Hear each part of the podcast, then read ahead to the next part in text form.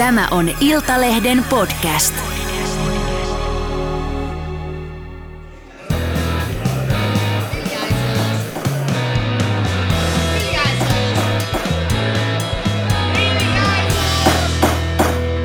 Politiikan puskaradio. Studiossa Marko Oskari Lehtonen ja Lauri Nurmi. Ja Juha Ristamäki. oikein hyvää torstaita, rakkaat politiikan puskaradion kuuntelijat. Meinas tulla taas perjantai vanhasta muistista, mutta tätä jaksoa tehdään torstaina, koska Itämerellä on tapahtunut asioita ja maailmassa on tapahtunut asioita, joita meidän on nytten jo heti torstai-aamuna käytävä läpi täällä teidän tota, iloksenne tai suruksenne, miten se nyt sitten ottaa. Tuota, Iltalehti uutisoi tiistaina maailmassa ensimmäisenä, näin varmasti voi sanoa, että Suomen valtiojohto epäilee Venäjää Viron ja Suomen välillä kulkevan Baltic Connector kaasuputken tahallisesta vaurioittamisesta, eli suomen kielellä sabotaasista. Ennen kuin mennään itse asiaan, niin annetaan politiikan puskarainen Itämeri-kirjeenvaihtaja Lauri Nurmen kertoa, miten tämä skuuppi syntyi. Late, kerro meille hetki hetkeltä, 24 tuntia sarjan hengessä, mitä tiistaina tapahtui? Tiistaina istuin edu, eduskunnan medialehtereillä ja olin varautunut seuraamaan eduskunnan budjettikeskustelua, jossa Oliko rippipuku päällä? tumma puku ja Suomen lippupinssi, NATO-pinssi tässä tuota, Turo Taylorin blazerin tuota, kauluksessa ja Hyvä. il, ilman kravattia. Joo. Ja sitten tapahtui seuraava. Niin siinä perussuomalaisten Ehtikö tässä välissä käydä vielä kotona? Kyllä vain. Perussuomalaisten eduskuntaryhmä oli juuri pitänyt ryhmäpuheenvuoronsa ja siinä sitten moitiskellut entistä demarijohtaja Sanna Marinia siipeilystä ää, Pariisin muotiviikoilla ja sitten siellä hilpeyttä herätti eduskunnan salissa myös se, että perussuomalaiset kuvailivat, että keskusta katosi vastuuta jaettaessa kuin sukeltava telkkä.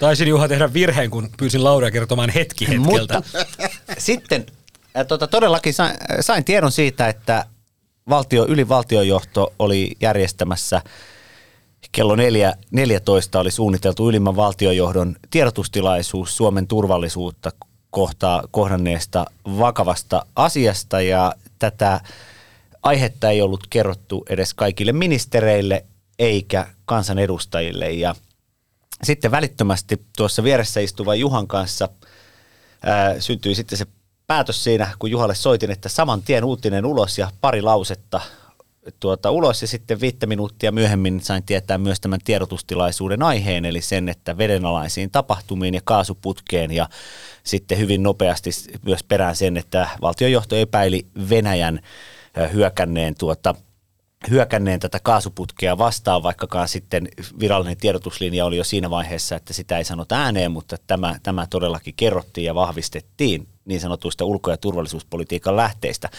Se, mikä tässä oli sitten veikeää, oli, että kun todellakin fyysisesti olin siellä eduskunnan lehtereillä lähdesuojan takia poistuin välillä sieltä sellaisiin puhelinkoppeihin, jotta vaikkapa kollegat eivät voi nähdä, mitä siinä puhelimen ruudulla liikkuu. Pelaamaan Candy Crushia näin. hämäystarkoituksessa. Niin tota, sitten kun tämä meidän uutisemme oli julki, niin kansanedustajat alkoivat äh, viidessä minuutissa kaivella omia kännyköitänsä esille ja sitten kadota sieltä budjettikeskustelusta eduskunnan kahvilaan lukemaan kännyköitänsä ja puhumaan tästä kaasuputki-asiasta. Ja oli kutakuinkin selvää, että tämä budjettikeskustelu ei kiinnostanut enää ketään. Sieltä katosivat myös kuin nämä sukeltavat telkät, niin muut politiikan toimittajat, joille tuli niin sanotusti ajolähtö, kun heidän piti sitten yrittää selvittää, että mitä kummaa on tapahtunut. Tämähän levisi sitten valon nopeudella maailman ympäri ja tuota, vaatimattomuus kaunistaa, mutta ehkä tässä uutismaailmassa en malta olla sanomatta, että tota, Reuters sattui Reuters jälleen kerran siteerasi Iltalehteä, according to Iltalehti. No niin, nyt, nyt täytyy keskeyttää no niin. Lauri tähän, koska tota, tämä menee sen verran renkaita pumpataan jo, että ne kohta räjähtää. Mutta tota, ennen kuin Juha päästet vauhtiin, niin tota, viestinnän professori Osmoa Vio kehitti viestinnän lait, joiden ensimmäinen kohta kuuluu näin, että viestintä yleensä epäonnistuu paitsi sattumalta Tämä tosiaan toteutui tiistaina, kuten nyt hyvin tiedetään, kun Iltalehti uutisoi noin kello 13, että valtioneuvosto järjestää tämän tiedotustilaisuuden Laurin mainitsemista asioista, eli turvallisuustilanteesta ja ja kaasu, vedenalaisista, vedenalaisista tapahtumista. tapahtumista. Olin tulossa Ja siihen. kaasuputkesta. Kyllä, kyllä. Ja pian tämän jälkeen Yle kiirehti uutisoimaan, että mitään tiedotustilaisuutta ei ole tulossa. Lähteekseen Yle ilmoitti pääministeri Petteri Orpon kabinetin. Tota, no, tiedotustilaisuuden piti olla alun perin kello 14, niin kuin Lauri kertoi, mutta sitä sitten siirrettiin. Ja lopulta tämä tiedotustilaisuus järjestettiin sitten valtioneuvoston linnassa kello 17.30. Kuitenkin tätä ennen eh, tasavallan presidentti Sauli Niinistä kiirehti eh, lähettämään tiedotteen siinä neljän maissa, jossa hän kommentoi tätä asiaa lyhyesti. Ja sitten pääministeri Petteri Orpo kiirehti Niinistön tiedotteen jälkeen kommentoimaan eduskunnasta tätä lyhyesti ennen tätä tiedotustilaisuutta, niin Latea Juha, mistä tämä varmaan voidaan kutsua tämmöiseksi viestinnälliseksi sekoiluksi tai askelmerkkien hakemiseksi, niin mistä tämä johtuu? No sehän kertoo juuri siitä, että, että niin kuin tämmöisissä tilanteissa vaikka on myös aina ehkä kun vähän pintaa rapsuttaa, eikä tarvitse paljon edes rapsuttaa, niin tulee esiin myös eri valtioelinten väliset toimivaltaa, intressiristiriidat, jos näin kauniisti sanotaan. Eli siis jos nyt oikein ymmärsin, mitä oli tapahtumassa, oli varmasti alun perin tapahtumassa sitä, että, että tuota, olisi ollut kello 14 ensi- tiedotustilaisuus, jossa varmasti esimerkiksi puolustusministeri Antti Häkkänen olisi ollut paikalla. Näin olin ymmärtävinäni jossain vaiheessa, mutta sittenhän se, ja siinä vaiheessa, siinä vaiheessa ilmeisesti vielä niin kuin pääministerin kabinetti ei, ollut, ei ollut järjestämässä tiedotustilaisuutta. Ei, No, tilan, koska tila... voidaan todeta näin, että ihan, ihan pieni reunohmo, että siis pääministerin kabinetti tarkoittaa vaikka erityisavustajia, niin kun kaasuputki-iskua epäillään, niin pääministeri ei ole kertonut erityisavustajillensa aihetta. Kaikki, koska kysymys on TP-utva Mutta se on aika, aika iso lausunto se, että mitään tiedotustilaisuutta ei ole tulossa, jos tiedotustilaisuus on tulossa. No joo, No mutta joo. anyway, siis mä, se mitä mä oletan, että on tapahtunut, että ensin on ollut yksi tiedotustilaisuus, sen jälkeen pääministerin kabinettikin on herännyt ruususen unestaan ja todennut, että eihän herra Jumala täällä rupea kukaan tiedottamaan mitään pääministerin ylitse, jolloin pääministeri on ruvennut järjestämään omaa tiedotustilaisuutta, jolloin tietysti sitten tasavallan presidentti, joka ei ollut menossa sinne tiedotustilaisuudelle, on todennut, että katsonut jälleen kerran va- valtiosääntöä ja todennut, että, että Suomen ta- ulko- ja turvallisuuspolitiikkaa johtaa tasavallan presidentti piip, yhdessä valtioneuvoston kanssa. Ja sitten hän on tuota, eh- ehättänyt, ajatellut, että hänen pitää ottaa aloite käsiinsä ja hän on twiitannut ne tiedot, mitä sitten siellä 17.30 tilaisuudessa pääministeri mahdollisesti tulisi kertomaan. Mutta kun pääministeri on huomannut tämän, että herran tähden, että nythän jo tasavallan presidentti on ehtinyt viittaamaan, niin hän kävi valtiosalissa luikauttamassa pari lausetta siellä odottaville toimittajille viisi minuuttia ennen kuin hänen piti sinne mennä. Joten tilannehan oli kaikin puolin hallinnassa, täytyy sanoa siis viestinnällisesti, eli viestinnällisesti tietysti normaali kaos. Mutta lopputulos täytyy sanoa oli ihan hyvä sitten 17.30 tilaisuus, jossa ei sitten ollut enää paikalla puolustusministeri, joka varmaan olisi halunnut olla alun perin paikalla. Eli- eli siis- Eikä tasavallan presidentti, joka oli ehtinyt jo twiittaamaan. Niin Eli- siellä oli eli- kuitenkin eli- pääministeri ja liuta virkamiehiä, ja lopputuloshan näytti kuitenkin ihan hallitulta. Kyllä, ja siis lähtötilanne, lähtötilanne oli siis se, että Antti Häkkänen puolustusministerinä on äh, tota, loihii lausumaan jotain asiasta, ja lopputulos on se, että hän ei päässyt lausumaan mitään. Eli tämähän meni sitten niinku Häkkäsen kannalta niinku ihan putkeen. Nä, näin, ja kun muistamme, vaikka emme tietenkään tiedä asioista mitään, mutta... Mutta olemme hyviä arvaamaan. Voimme kuitenkin muistuttaa, muistuttaa hieman kesäisistä tapahtumista, jolloin puolustusministeri Antti Häkkänen yritti suorittaa eräänlaisen ohimarssin kokoomuksen presidenttiehdokas asettelussa, että jos nyt, jos nyt niin kuin heittäisi tämmöisen villin arvauksen, niin saattaa olla, että nämä, nämä kesäiset tapahtumat vielä hieman vaikuttavat tässä taustalla, miten puolustusministerin ja pääministerin väli, välejä asetellaan. että tässä on tapahtunut tämmöinen niin sanottu tupla, valtiollinen tuplanäpäytys, eli tota, Orpo on näpäyttänyt Häkkästä ja Niinistö on näpäyttänyt Orpoa. Eli marssijärjestys on pysynyt sitten niin kuin tavallaan valtiollisen protokollan mukaisena. Lauri, sä olit paikalla tuolla tiistain tiedotustilaisuudessa. Sinnehän tosiaan Orpon rinnalle sitten marssitettiin puolustusvoimia, rajavartiolaitosta, keskusrikospoliisia. Unohdinko mainita vielä jonkun? No totta kai Lauri, Ainoastaan Lauri Nurmi marssitettiin myös paikalle. Kyllä, kyllä. Itse huomasin, että arkkipiispa ei ollut, mutta kaikki muut olivat. Hän oli estynyt, mutta tota, mitä jäi käteen tästä tiedotusta? Mennään kohta siihen itse siihen kaasuputkeen, mutta tota, mitä tästä vielä tästä tiedotustilaisuudesta? Hyvä, eli niin, päästään niin, siihen itse pihviinkin. Men, mennään, mennään, No niin. Meillä ei ole mihinkään kiire. Et tiedo- tiedotustilaisuudesta ensinnäkin se oli veikeä tilanne, kun siinä oli pääministeri tuli vakavan näköisenä keskelle. Ee, Nämä muut sektoriministerit, tällaiset oli sitten siivottu tässä vaiheessa jo jonnekin omiin ministeriöihinsä tai autoihinsa kuuntelemaan radiosta, mitä tapahtuu, tai Iltalehden live-lähetyksestä. Ja sitten siihen tuli puolustusvoimien valmiuspäällikkö, amiraalitasoinen upseeri.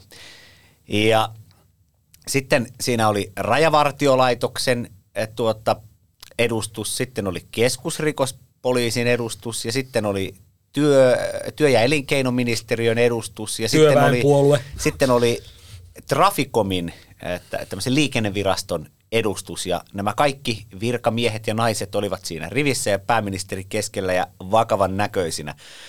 Jokainen loihti lausumaan vuorotellen omat vuorosanansa ja se oli todella veikeää, kun kertaakaan paikalla olijoiden suusta ei tullut veellä alkavaa sanaa. Ja nyt Siis en, nyt ei puhuta siitä, mitä ei saa sanoa lasten kuulle, vaan sitä yhtä erästä eh, naapurivaltiota, joka ei ole Ruotsi eikä Viro. Aivan. Ja, ja tota, sitten äh, kun koitti toimittajien kysymysvuoron aika, niin äh, tuota, kollega siinä kysyi, että voisitteko te sanoa jotain Venäjästä? Tuli vastauksia, että tilanne on vakava ja tutkimme ja selvitämme ja otamme kaikki vaihtoehdot huomioon. Sitten ajattelin, että ehkä tässä katsojien tällaisen tuota, mahdollisimman parhaan informoimisen puolestaan paikallaan hieman lukea Ruotsin merivoimien komentajan Eva Skog Haslumin tuota, Iltalehdelle antamaa vanhaa haastattelua, tai se oli tuossa viime keväänä, niin menin sitten mikrofonin eteen ja esittäessäni kysymyksen siteerasin Ruotsin merivoimien komentaj- komentajaa, joka kertoo, että venäläiset ovat kartoittaneet Itämerellä Suomen ja Ruotsin energiayhteyksiä ja muun muassa vedenalaisia energiakaapeleita tehdäkseen niihin iskun. Ja sitten Ruotsin merivoimien komentaja kertoi, että absoluut, ehdottomasti isku näihin vedenalaisiin kaapeleihin on Venäjän tapa tehdä, tehdä tuota operaatioa. Ja kysyin sitten, että, että tota, millä lailla ää, Suomessa sitten Venäjää pidetään jonkinlaisena uhkana ja, ja onko nyt toteutunut se, mistä Ruotsi, että Venäjä on tehnyt tämän iskun. Ja kysyin sitä puolustusvoimien valmiuspäälliköltä ja pääministeri Petteri Orpolta ja edelleenkään kumpikaan ei, ei, ei sitten halunnut tai pystynyt sanomaan tätä V-sanaa tuota ääneen. Ö, Orpo kylläkin sitten totesi samaten kuin puolustusvoimien valmiuspäällikkö, että tätä valmiutta on tehostettu, tai Orpo ensin sanoi, että nostettu, no se annettakoon hänelle anteeksi, että ylipäätänsä vartiointia on lisätty.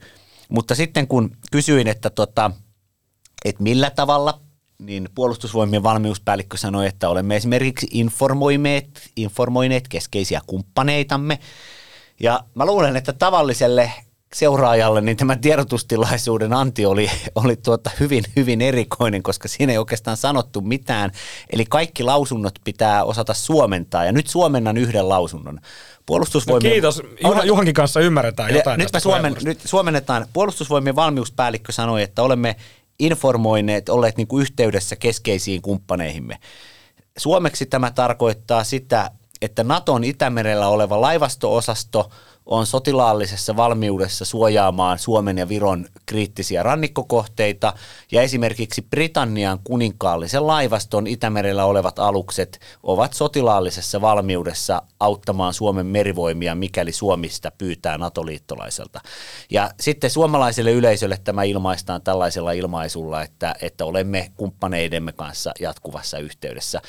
Mistä sitten tiedän, että tämä esimerkiksi koskee tätä Naton laivasto-osastoa ja, ja sitten vaikkapa Brittien kuninkaallista laivastoa, niin ulkomaisten ulko- ja turvallisuuspolitiikan lähteitä olen sitten nämä tiedot saanut ja kuullut. Juha Late, tiistaina tosiaan alkuillasta pidetyssä tie- tiedotustelussa pääministeri Petteri Orpo ei uskaltanut sanoa ääneen, minkä Iltalehti oli jo siinä vaiheessa suomalaisille kertonut. Suomen valtiojohto epäilee sapotaasista Vladimir Putinin Venäjää. Miksi Orpo ei sanonut ääneen tätä asiaa? Minkä takia sen ääneen sanominen on niin vaikeaa? Suomi on totta kai oikeusvaltio, ja oikeusvaltio periaatteeseen kuuluu, että on tämä syyttämättömyys olettama, että tota, vasta sitten kun on on todettu syylliseksi, niin on syyllinen, mutta tota, kyllähän tässä nyt kaikki aihetodisteet ja kaiken näköistä viittaa siihen, että kuka muu se voi olla kuin Venäjä. Kun ei se putki itsestään ole rikki mennyt, niin minkä takia Orpo oli niin varovainen? Joo, no mä en tiedä, olisiko, olisiko sitä niin kuin pitänyt esittää sillä tavalla nimenomaan, että, että sanoa suoraan, että oletamme, että syyllinen on Venäjä, mutta tietysti niin kuin Lauri tuossa tota niin, niin, äsken sanoi, niin oli, oli silmiinpistävää, että Venäjä ei mainittu ollenkaan. Ja tänään radiossa kuuntelin, oli taas joku asiantuntija, niin, niin joku, joku tota, en, en ehtinyt kuulla mikä hänen nimensä, mutta hän puhui radiossa aamulla siitä tästä niin kuin turvallisuusuhista. Niin hän jotenkin mainitsi siinä, että, että turvallisuusuhkia, jotka voivat tulla niin kuin, to, niin kuin mistä suunnasta tahansa – No mistä, Norjasta. no, mi, mistä, Norjasta mistä suunnasta tahansa nyt niin kuin on kyllä semmoinen niin, kuin, niin, kuin niin terveisiä 70-luvulta ilmaisu, että niin kuin kaikkihan nyt tietää, mistä se uhka tulee. Mutta siis pautakseni siihen Orpoon, niin mä oletan, että tavallaan se, tavallaan tilannehan nyt on, kun tätä avoin tätä niin kuin laajamittaista Venäjä, Venäjäkään laajamittaista hyökkäyssotaa Ukrainassa, ja ei, vaan oletan, että valtiojohtokaan ei välttämättä halua niin kuin ikään kuin provosoida tilannetta sen enempää heittämällä tuollaisessa tilaisuudessa, että kyllä me tiedämme, Vladimir, että sinä olet tämän takana, koska eihän ole kuitenkaan esittää vielä tässä vaiheessa mitään niin kuin pitäviä todisteita siitä, vaikka kaikki aihetodisteet viittaa siihen suuntaan, ja niin kuin Lauri sanoi,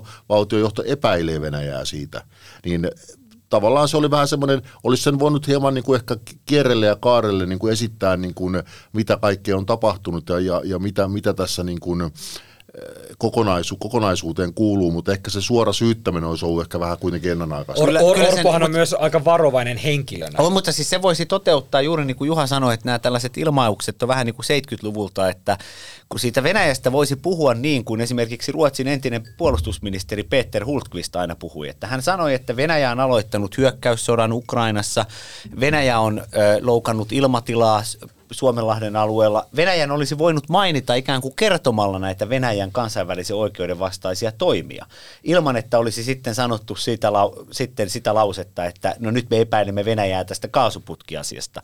Mutta silmiinpistävää todellakin on se, että Venäjää ei, ei, ei, ei sanottu ollenkaan. No siinähän saattaa olla taustalla sitten tällainen asia, että Natossa on niin sanottu neljäs artikla, ei pelkästään viides artikla, ja neljännen artiklan nojalle, jos jäsenmaa kokee turvallisuutensa uhatuksi tai jotkin jäsenmaat, niin sitten välittömät konsultaatiot tuota, alkavat Naton päämajassa sekä Naton sotilaskomiteassa että sitten tuota, Naton neuvostossa, jossa on NATO-maiden suurlähettiläät, diplomaatit. Ja jos itse oletan näin ja olen siitä saanut myös lähdetietoja kotimaisilta ulko- ja turvallisuuspolitiikan lähteiltä, että jos olisi sanot, sanottaisiin, että epäilemme Venäjää, niin oman uskottavuutensa ja NATO-jäsenyytensä takia Suomen olisi pitänyt pyytää Natolta sitä, että aktivoidaan tämä neljännen artiklan mukainen konsultaatio. Ja kun meillä tuossa naapurissa on, on tietynlainen hullu, vaikka, vaikka, hän ei ole, vaikka hän ei välttämättä ole lääketieteellisesti hullu, mutta meidän näkökulmastamme hän on hullu, aloittaa hyökkäyssotia, niin, niin tota, jos me aktivoisimme Suomen toimesta ja Viron toimesta Naton neljännen artiklan, niin äärimmäisessä tapauksessa Vladimir Putin diktaattorina voisi sanoa omalle yleisöllensä, että NATO valmistautuu hyökkäämään Venäjälle. Ja tällaisessa tilanteessa Venäjä voisi vaikka ampua ohjuksia Helsinkiin. Ja tämä tilanne on mennyt niin absoluuttisen vaaralliseksi, että tuota, mä oletan, että tämä on se pohjimmainen syy, miksi mm, Venäjä ei kyllä. mainittu. Ja var, niin. varmaan nimenomaan, nimenomaan tämä, tämä niin kuin eskalaation mm. riski kuitenkin, että, että turha, turha sitä nyt on niin kuin sanoilla, sanoilla kiihdyttää sitä eskalaatiota tässä vaiheessa. Mutta tässä niin, sitten on vaan, sit, nyt tässä tullaan siihen ongelmaan, että kun Venäjä pitää tätä juuri heikkoutena, että demokratiat eivät uskalla toimia, niin nytten, jos, jos ja kun vastauksemme näyttää olevan välttely, niin missä kulkee se raja? Sitähän että, Venäjä hakee että, sitä rajaa että mitä Venäjä voi tehdä. Mm. Että jos Venäjä käy, käy, tuota, käy tuota vaikkapa sitten ö, jollakin tapaa suomalais, Suomen koko sähköverkon tai osan siitä tuhoamassa jonkinlaisella sapotaasilla, niin missä kulkee se raja, että sanomme, että venäläiset ovat No nyt, takana? nyt kun Laura, Lauri sinä esitit sekä teesin että opporoitu omaa teesiäsi, niin pääsetkö nyt siihen lopputulokseen, että mitä sitten olisi pitänyt tehdä?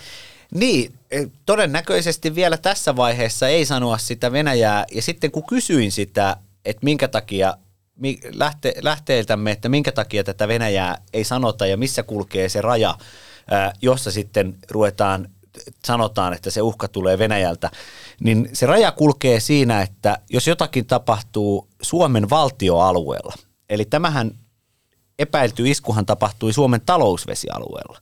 Mutta jos se olisi tapahtunut muutamia kilometrejä pohjoisempana Suomen aluevesillä, niin siinä kuulemma menee se raja. Ja Rajavartiolaitos ja puolustusvoimat ovat saaneet, saaneet tuota, valtionjohdolta ja sitten puolustusvoimien operatiiviselta johdolta kutakuinkin tällaisen ohjeistuksen, että kaikki sapotaasi- ja tunkeutumisyritykset pitää torjua määrätietoisesti, pitää yrittää ottaa tunkeutuja kiinni. Jos tunkeutuja tekee vastarintaa, ensin ammutaan varoituslaukaukset, jos sen jälkeen tehdään vielä vastarintaa, sen jälkeen ammutaan kohti. Eli, eli tässä tapauksessa pari päivää tapahtumien jälkeen olisi ammuttu johonkin suuntaan. Selkään. Mutta Tota, mutta siis pointtihan, pointtihan tässä on se, että, että, että ohjeistuksia on varmasti annettu, mutta ongelmahan tässä nimenomaan on se, että selvästikään tämän kriittisen infrastruktuurin valvonta ei ole kunnossa. Ja tä, tätä varten NATOhan on esimerkiksi perustanut sen, sen uuden yksikön, joka, joka nimenomaan keskittyy näiden kriittisten infrastruktuurien valvonnan parantamiseen. Mutta sehän on selvää, että jos noita kaasuputkia pääsee tai datakaapeleita rikkomaan tuolla Itämerellä, niin eihän se valvonta silloin ole kunnossa, sanoo puolustusvoimien operaatiopäällikkö tai kuka tahansa, mitä tahansa, Ja- ja täs- koska sehän on selvä. Ja niin. tässähän, tässähän tullaan sitten siihen, että nimenomaan se kansainvälinen vesialue siinä kohti, jossa se putki kulkee, on vain parikymmentä kilometriä Suomen ja, Suomen ja Viron välillä. Ja mehän emme ole sitä kiusallista kysymystä esittäneet, koska se olisi hyvin nolo ja johtaisi varmasti valtionjohdon hermostumiseen ja puolustusvoimien komentojen hermostumiseen, että et kuka on epäonnistunut nyt, koska kaikki tämä kaasuputki-iskuuhka on ollut tiedossa. Mm. Ruotsin merivoimien johto on kertonut julkisesti, että, että Venäjä on kartoittanut nämä kohteet. Miten on sitten mahdollista, että tällaisessa tilanteessa sitä muutaman kymmenen kilometrin pätkää ei sotilaallisesti valvota kellon ympäri? Niin, ja siis armeijan ylipäällikkö Sauli Niinistö ei tästä nyt hirveän montaa viikkoa, kun hän ilmoitti, että kaikenlaista ikä, ikävyyttä on tulossa ja niin kuin siihen pitää varautua. Et kyllähän se niin kuin Niinistön sullakin on sanottu, että me ollaan valppaana ja niin kuin, että, että Orpakin on sanonut, oliko tuossa pääministerin haastattelutunnilla, että Suomi on varautunut ihan kaikkeen. Yksi mahdollisuus, No ei vissiin sitten ollut kuitenkaan ihan kaikkeen Yksi varautunut. mahdollisuus, mikä tässä sitten nimenomaan on ja pitää ajatella inhimillisesti, tämä on yksi tämmöinen mahdollinen oletus, on se, että kun tämä epäilty isku ajoittui samaan hetkeen, kun lähi oli syttynyt sota, Kyllä. niin t- esimerkiksi tämä lähi sodan kaltainen tapahtuma aiheuttaa aina välittömästi puolustusvoimissa ja valvonnassa sitä, että tiedusteluseuranta on niissä lähi sodat, sotatapahtumien alussa, mitä siellä tapahtuu, niin tämmöisessä tilanteessa välttämättä ei osata ajatella, että juuri sinä vuorokautena jotain tapahtuisi sitten pimeällä Suomenlahdella. Ja tämähän on juuri se venäläisten, venäläisten tietynlainen ö, tapa toimia. Et juuri siksi pitää tapahtua samaan aikaan. Joo, minusta on kiinnostavaa tässä Jupakassa on myös tietysti se, että, että kun ajatellaan sitä meidän NATO-prosessia, kun silloin NATO-prosessin aikana puhuttiin paljon siitä, että on ne kriittiset ajat siitä kun, siitä, kun Venäjä tietää tai hoksaa sen, että Suomi on hakeutumassa NATOon, mikä ei tietysti ollut sen sodan jälkeen aika nopeasti varmasti kävi venäläisillekin selville, ja sitten siihen asti, kunnes se NATO-hakemus on sitten hyväksytty, eli Suomi on päässyt ikään, ikään kuin saanut Naton, Naton tota, jalan Naton oven sisään. Ja sitten tietysti kun tuli tämä Unkarin ja, Unkarin ja Turkin tota, viivytysoperaatio meidän NATO-jäsenyyden tai ratifioinnin suhteen, niin totta kai se ikään kuin se harmaa, a, a, a, harmaa aika jatkui vielä pidemmälle. No silloin ei käytännössä tapahtunut hirveästi mitään, tai ainakaan niistä ei hirveästi tiedetä. Totta kai kyllä tämmöisiä niin kuin palvelunestohyökkäyksiä ja kaikkea tämmöistä niin kuin kyberhyökkäystä varmasti oli, mutta ei mitään tämän kaltaista. No miksi juuri nyt? tämä kaasuputkihomma niin, ja datakaapelihomma, niin Laurihan tuossa just jo nosti esiin tämän, tämän tavallaan tämän yhteyden, mahdollisen yhteyden tähän, tähän lähi kiihtyneeseen sotaan. No sitten tulee helposti mieleen myös se, että, että niin kuin nämä saattaa olla semmoisia niin venäläisiä vihjeitä siitä, kun meillä nyt esimerkiksi on, on kiivaassa vaiheessa teossa tämä Defense Cooperation Agreement Yhdysvaltojen kanssa. Samalla, samalla nyt koko ajan niin kuin käydään läpi niin kuin tavallaan suunnitellaan siitä, että minkälainen niin kuin NATO-maa Suomesta tulee. Siis tarkoitan sitä, minkälaisia esimerkiksi yhdysvaltalaisjoukkoja täällä tulee olemaan, minkälaisia lainausmerkeissä tukikohtia, minkälaisia alueita annetaan heidän harjoittelualueikseen, minkälainen on se NATO-harjoittelu ja muu täällä. Niin ei se niin kuin, itselle on, itselle on itse olen sitä mieltä, että, että nämä, näitä tämmöisiä venäläisiä vihjeitä saattaa tulla nyt enemmänkin, ikään kuin he pyrkivät viestittämään mahdollisesti sitä, että teidän pitäisi niin kuin olla pidättyväinen siinä, että kuinka paljon esimerkiksi Suomen alueelle tämmöisiä niin kuin NATO- ja Yhdysvaltain joukkoja tulee. No sehän ei tietenkään ole Venäjän, Venäjän päätettävissä, Tässähän... mutta he voivat kyllä tämmöisiä vihjeitä antaa. Kyllä, ja juuri sitten tässä päästään, että kun olin siellä eduskunnan kahvilassa juttelemassa tuoreeltaan kansanedustajien ensireaktioista, niin esimerkiksi sosiaalidemokraatit, juttelin siinä Mika Karin kanssa, joka on pitkään toiminut puolustusvaliokunnassa demarikansanedustaja, niin, niin tota, Mika Kari totesi, että no tämä nyt on tämän jälkeen sitten ainakin selvää, että eduskunnassa ei ole tota ketään – joka vastustaa sitä, että mennään syvälle NATO-yhteistyöhön ja tuodaan sitten läsnäoloa, amerikkalaisten läsnäoloa esimerkiksi Suomen maaperälle tavalla tai toisella. Että venäläisten, venäläisten tuota, nämä tällaiset vihjeet niin johtavat aivan, aivan päinvastaiseen tuota, lopputulemaan. Eli esimerkiksi edes vasemmistoliitosta ei ole enää tullut julkisuudessa käytännössä ollenkaan – sellaisia kannanottoja, joissa epäiltäisiin, vastustettaisiin jotain NATO-asiaa tai vastustettaisiin jotain Yhdysvaltojen kanssa tehtävää. Ja niin, no nehän putos vaaleissa niin, eduskunnasta. Mustajärvi enää jatkanut ja Yrttiaho ei päässyt läpi. Niin, sekin lienee Suomala, Suomen kansan valinta se, että Yrttiaho, NATO-vastustaja ja antiamerikkalainen putosi eduskunnasta, niin sekin lienee kansalta tietynlainen kannanotto vasemmistoleirissä. Tai ainakin Lee Anderson, joka järjesti tota niin, Timo Furuholmi hänen tilalleen. Kyllä, ja kerrottakoon nyt sitten se, että tota, Lee Andersonhan on aina suhtautunut ö, oman ymmärrykseni mukaan ymmärtäväisesti NATO-yhteistyöhön ja Yhdysvaltoihin, vaikka toki vasemmistojohtajana on, on sitten joutunut tasapainoilemaan. Mutta yhtä, yhtä kaikki, ö, tasavallan presidentti Sauli Niinistö siinä sitten tiistai-iltana, kun hänen kanssa juttelin, niin myös sanoi, että, että tuota, hän oli harkitusti antanut ö, silloin kaksi viikkoa sitten, kun häneltä kysyin, niin vastannut, että todennäköisesti ikäviä tapahtumia tullaan näkemään. Näin ollen hänellä varmasti oli tiedustelutietoa, josta hän ei voi toki puhua julkisesti siitä, että Venäjä jotain saattaisi tehdä. Alle kaksi viikkoa myöhemmin tapahtui tämä asia, ja edelleen Niinistö sanoi, että ikävä kyllä sitä pimeitä aikoja kohti mennään, että tällaisia tapahtumia tulee todennäköisesti niin, lisää. Nythän on lokakuu jo kuitenkin. Niin. Joo, puhutaan ihan, ihan loppuun hetki, hetki vielä tuosta kaasuputkesta ja mitä me tällä hetkellä niin kun tiedetään siitä.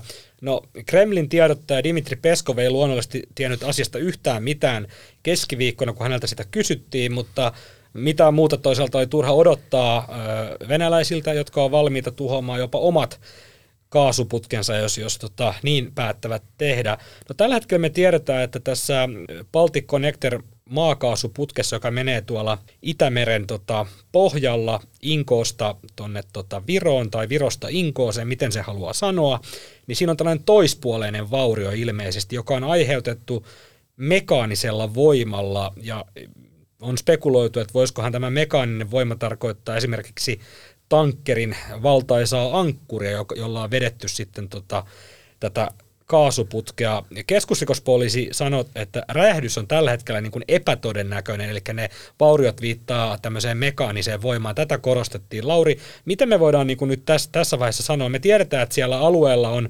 pörrännyt venäläinen tutkimusalus, ja nyt lauantaina sunnuntaivälisenä yönä, jolloin tämä tota, vaurio tai sapotaasi tai isku tai räjähdys tai mekaaninen voima, mikä ikinä se sitten lopulta varmistuukaan olemaan, niin siellä alueella on pyörinyt venäläinen tankkeri. Niin voidaanko tästä vetää vetää jo tarvittavat johtopäätökset, että tota, tämä alueella pyörinyt tutki, tutkimusalus, venäläinen tutkimusalus ja sitten alueella pyörinyt tai paikalla on ollut tai, tai tota, pari päivää ollut venäläinen tankkeri liittyy tähän jollain tavalla, koska mikä muu se voisi sitten olla? Totta kai venäläiset alukset liittyvät tähän, tai sitten siihen liittyvät vedenalaiset, miehittämättömät venäläiset alukset.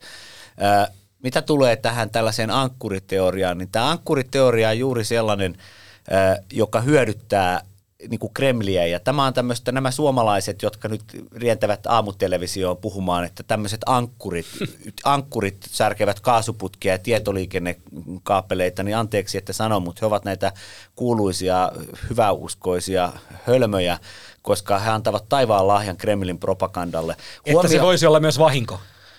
Tuota, huomio kannattaa kiinnittää siihen, että, että TP-UTVA on, on kokoontunut välittömästi silloin maanantaina sitten TP-UTVA on kokoontunut eilen aamulla. Keskusrikospoliisi vastaa suoraan, että on erittäin epätodennäköistä, että tämä olisi jonkinlainen ankkuri.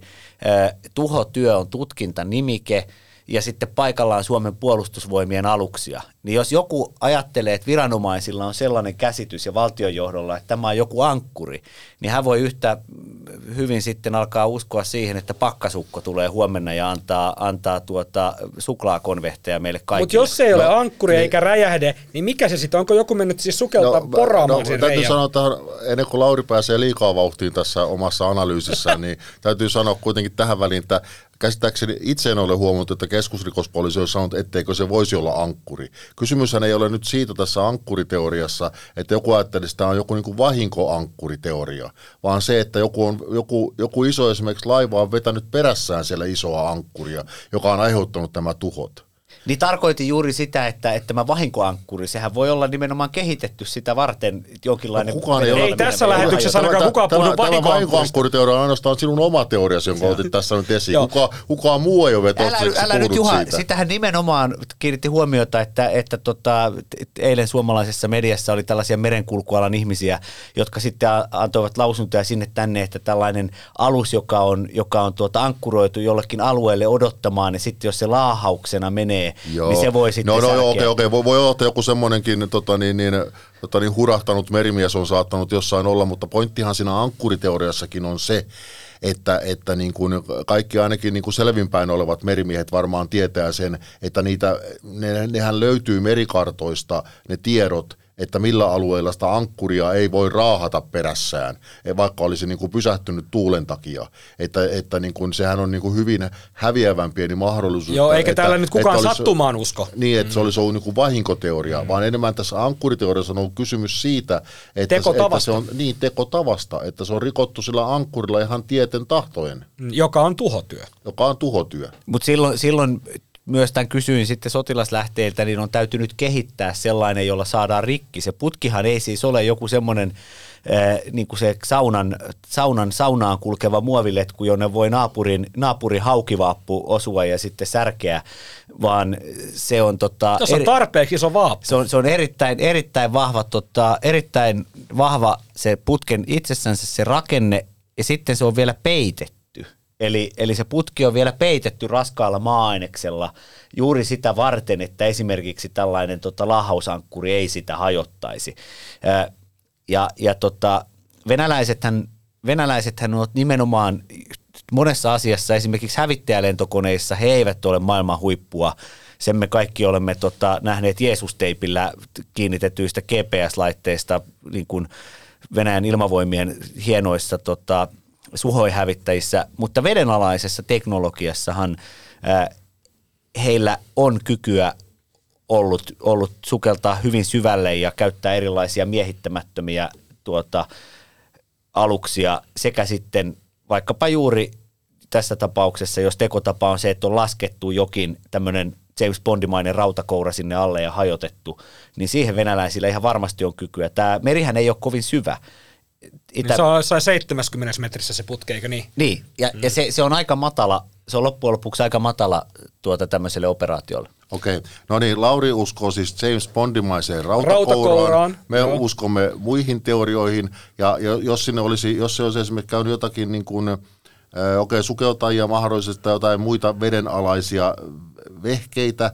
niin ne varmasti on sitten kyllä havaittu myös niin kuin äänikuuntelussa ja, ja, ja muussa äh, niin kuin Vi- valvonnassa, että ne varmaan tulee ilmi tämän tutkinnan aikana. Viittaatko vääpelikörmyn Vääpelikörmyn, vedenalaisiin ve- vehkeisiin? No niin, tässä oli tämä. Juhan, Juhan teoria. Ja varmasti siis keskusrikospoliisihan tulee niinku rekonstruoimaan tämän tapahtuman, niin siellä on varmaan yhtenä vaihtoehtona joku helvetin suuri ankkuri, sitten on varmaan tota, jonkinlainen ra- rautakoura, varmaan sitä, varmaan sitä niinku putkenpätkää pommitetaan jollain tota, vedenalaisilla torpeedoilla ja kai sinne sitten joku pien, pieni sukellusvene menee jollain tota, iskuporakoneella myös. Mutta, et- mutta se, sitä, sitä, mä, sitä mä ajattelin, että sen takia, tiedättekö minkä takia viranomaiset epäilee Venäjää? No sä varmaan kerrot meille. Kyllä, sen. koska se, kun he meni, sitten sukelsivat sinne puolustusvoiman sukelta, niin joku oli jättänyt siihen putken päälle sen pienen Venäjän lipun. Niin se ko- cocktailtivun päällä, vähän niin kuin lihapullaan laittaa semmoisen. niin kuin aina kun, me, aina kun, a- niin kun me mennään kuuhun, niin tota, vallotetaan joku paikka, laitetaan sellainen lippu pystyyn. Eli, eli niille, ketkä ovat syntyneet tuota 1970-luvun jälkeen, niin tässähän toki viitataan sitten tota suomalaisten teekkareiden legendaariseen jäynään, kun Vaasa-laiva oli tarkoitus nostaa Tukholman edustalta Ruotsin sotilaallinen ylpeys, niin suomalaiset teekkarit oli- olivat sukeltaneet Paavo Nurmen patsaan ja vieneet sen sinne Vaasalaivan hylkyyn ennen kuin se, Kyllä. ennen kuin se nostettiin. Ja onni onnettomuudessa on se, että ruotsalaiset eivät tätä tutki, koska ruotsalaisethan ovat tuota, maailman kuuluja sukellusveneiden jallittamisessa, koska tuota, aikanaan kun he esimerkiksi Tukholman saaristossa seurasivat, että onko venäläisiä sukellusveneitä, niin paljastui, että ruotsalaiset matruusit olivat enimmäkseen esimerkiksi kiikaroineet pikineissä olleita uimareita ja sitten eh, vaikkapa hylkeitä. Tosin kyllähän sitten semmoinen venäläinen ydinsukellusvenekin aikanaan karahti Ruotsin aluevesillä karille, että eiköhän niitä ubåtar ole oikeasti siellä Tukholman skärgården myös ollut. No niin, nyt putosin itse kärryltä, mutta suljetaan tämä, su, suljetaan tämä ympyrä, tai jos sallitte tämmöisen pienen loppukevennyksen, suljetaan tämä putki. Ö, tavallaan palataan siihen, mistä aloitettiin, eli tähän tiedotustilaisuuteen tiistaina. Mutta pyydetään kuitenkin kuulijat voivat lähettää meille viestejä siitä, että mikä on heidän teoriansa, mikä on rikkonut Joo, pyydetään. On- onneksi, onneksi siis tämähän on loputtomien kaskujen juttu, että kyllähän, vaikka tämä on jo klisee, niin kyllähän tämä muutama edelleen naurattaa se, että kun Tallinkin aluksella tai Eckerölainilla on perinteisesti seilattu tuonne Tallinnaan, niin siellä on nyt monta sellaista, jotka ovat tota, niin kuin ajatelleet, että tota, kyllä mä olen yrittänyt sitä putkea katkaista tällä Tallinnan laivalla jo aika pitkään. Totta, hyvä juttu. Lauri, Mutta hei, älä jätä päivätöitä ja rupea stand-up-koomikoksi. Joo. Meinasin jo repiä käsikirjoitukseni, koska Lauri varasti tämän shown. Mutta tota, kokoomuksen presidenttiehdokas Alexander Stubb suhtautui tähän äärimmäisen vakavaan tilanteeseen äärimmäisellä tyyneydellä tiistaina ollessaan Brysselissä. Eli samaan aikaan kun Orpo, puolustusvoimat, rajavartiolaitos, keskusrikospoliisi pitivät tätä tiedotustilaisuutta valtioneuvoston linnassa tästä kaasuputkesta ja tietoliikennekaapelista, niin tota, Stubb twiittasi, eli nykyään voi sanoa, että äksäytti törmänneensä Brysselissä ystäviinsä vähän siellä, täällä ja joka puolella. Ja Stubb twiittasi, eli äksäytti, hyvä päivä toistaiseksi, paljon puhuttavaa. Niin mä kysyn su, sulta Juha ja sulta Late, että jos tämä tiistai olisi Stuppin kirjoissa hyvä päivä, niin tota, en tiedä uskallanko kysyä teiltä, että mikä on sitten huono päivä. Kyllä mä ainakin tervehdin ilolla tällaista niin kuin kylmähermoisuutta presidenttiehdokkaan taholta, että, että jos, jos Alexander Stubista tulee presidentti, niin todennäköisesti it, ja itänaapuri tulee eräänä päivänä rajan yli muutamalla panssarivaunulla, niin hän voi kuitenkin twiitata, että sinisimpukat ovat edelleen hyviä täällä, täällä tota niin, Grand Plasilla Brysselissä. Ja syke on maksimissaan 85. Kyllä, kovakuntoinen, kovakuntoinen, kylmähermoinen mies kerta kaikkiaan. Late, mitä mieltä sä oot? Joo, tämähän tota, no se siis sit- sitten paljastui toki päivää myöhemmin, että hän nyt oli... Ta, hän nyt Päivää oli, myöhemmin ja pääsi tilanteen tasalle. Hän, on, hän, on, hän oli Joku oli tava- kertonut joo. Stuppillekin lopulta, mistä on kyse. Hän on, hän on nyt tavannut Brysselissä EU-komission puheenjohtaja saksalaisen Ursula von der Leyenin ja sitten puhunut näistä Itämeren kaasuputkia energiaiskuista ja sitten, tota, sitten tota, samana iltana taisi olla Financial Timesille antoi Brysselissä haastattelun, jossa tota, totesi, että Financial Times kirjoitti, että Stubb tuota, epäilee tai arvioi, että Venäjä on täällä takana. No, Mutta ne ei, Sitten- mahtunut, ne ei mahtuneet ne tiedot siihen twiittiin. Se on ihan Niin hän luetteli, siinä, hän luetteli koska kyllä, mitä hän sinä päivänä on tehnyt. Asioita. Ky- Joo, hän luetteli, että hän, hän on antanut haastattelua ja sinne tänne tonne törmännyt ystävänsä. Hyvä päivä. ja Itse jos olisin presidenttiehdokas ja kilpailuhenki, niin sanoisin, että tiesin sitä putkihommasta jo viime viikolla. Niin. Niin. En vaan kertonut viitissäni siitä.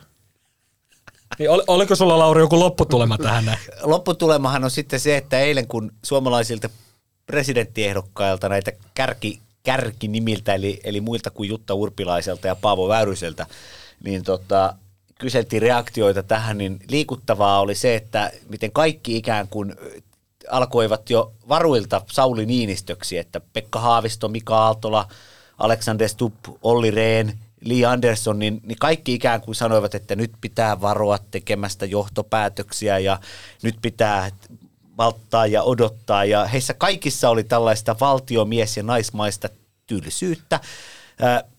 Sen nyt toki sanon tähän, että nyt kun mekin täällä ollaan väännetty vitsiä näistä epäilyistä ja muista, niin se totuus vain on, että erittäin todennäköisesti, ja nyt painotan, erittäin todennäköisesti Suomen sotilastiedustelulla sekä Suomen ylimmällä valtiojohdolla on kutakuinkin aika suuri varmuus siitä, mikä ja kuka teon takana on. Näitä asioita ei vain sanota ääneen, eikä niitä sanota välttämättä ääneen ja julkisuuteen aivan koskaan.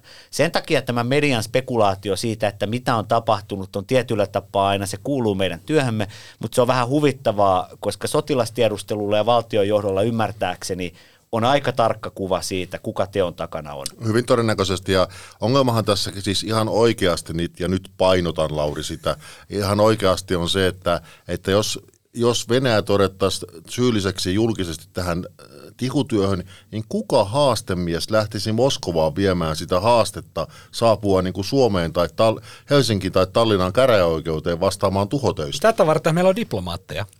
Eikös, eikös Helsingin käräjäoikeudessa joku tämmöinen haastemiesten osastokin? Eikös, eikös sieltä lähetä, lähetettä toi... Eikö se voi siinä samassa, kun noot, nooti, nootti viedään sinne, niin samalla viedä se haasteikin sitten? Lyödä käteen. Ei. Entisen tanssitähtien kanssa kilpailija Antti Kanki Kaikkosen puolustusministerivuosiin perustuva kirja ilmestyi keskiviikkona. Juha ja Late, korjatkaa jos olen väärässä, mutta kirjassa oli kaksi merkittävää paljastusta, joista molemmat liittyivät Suomen kansallisjuomaan, eli alkoholiin. Kaikkonen tunnusti kirjassa kaksi lainausmerkissä rikosta, joista toinen liittyy tähän kuuluisaan Tanssii tähtien kanssa ohjelmaan, jossa Antti Kaikkonen valloitti suomalaisten sydämet. Mutta Kaikkonen paljasti tässä kirjassa, että hän osallistui tähän ohjelmaan rommipäissään, eli oli, oli niin kankea liikkeessään, että hänen tanssinopettajansa päätti antaa hänelle rommipullon ennen suoraa lähetystä, ja Kaikkonen ilmeisesti sitten vähän nautti rommia lämmikkeeksi, ja tota, se meni sitten lopulta niin hyvin se show, että siinä kyseessä jaksossa Jorma Uotinen lausui ensimmäistä kertaa tämän legendaarisen lausaduksensa, ei huono. No täytyy sanoa, että, että Ymmärrän, että tämä joidenkin ihmisten mielestä on uutinen, mutta mikä tässä on se uutinen? Itse en ole harvoin nähnyt ainoastaan suomalaisen miehen menevän tanssilattialle ilman pientä paukkua. Tämä on totta, mutta nyt tullaan tähän toiseen paljastukseen, toiseen rikokseen, joka oli sitten jo sitten niin kuin astetta, astetta ehkä rankempi paljastus, ja jos Juha, Juha tätä ensimmäistä ei pitänyt uutisen, mutta tämä seuraava sitten on todellakin uutinen. Eli toinen rikos liittyy elinkeinoministeri Mika WhatsApp Lintilään, joka ei Kaikkoseen mukaan puhunut tiedotusvälineelle totta kertoessaan kaksikon kuuluisasta reissusta Ruotsin kuningasparin juhlaillalliselle Tukholmaan. Kuten kaikki suomalaiset ikään katsomatta varmasti muistavat, niin Lintilän mukaan Kaikkonen haki kaksikolle kaksi lonkeroa ennen Mäkelän katua olevasta K-Marketista, kun olivat matkalla Helsinki-Vantaan lentokentälle.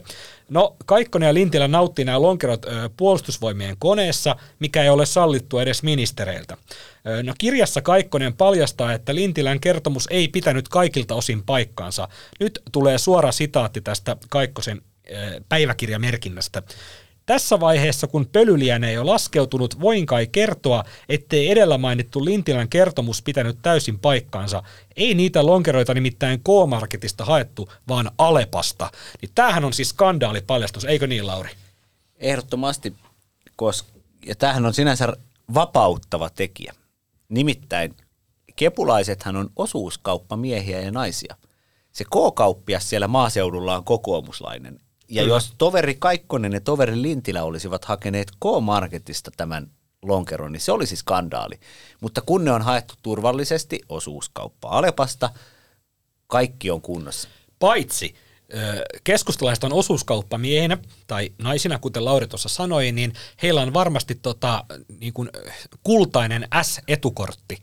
Niin onkohan Kaikkonen nyt sitten käyttänyt tätä S-etukorttia ja, ja hankkinut nämä lonkerot, ottanut bonukset talteen ja mitäs jos hän ei olekaan maksanut omalla rahalla? Tässähän, siis, tässähän muhii valtiollinen skandaali.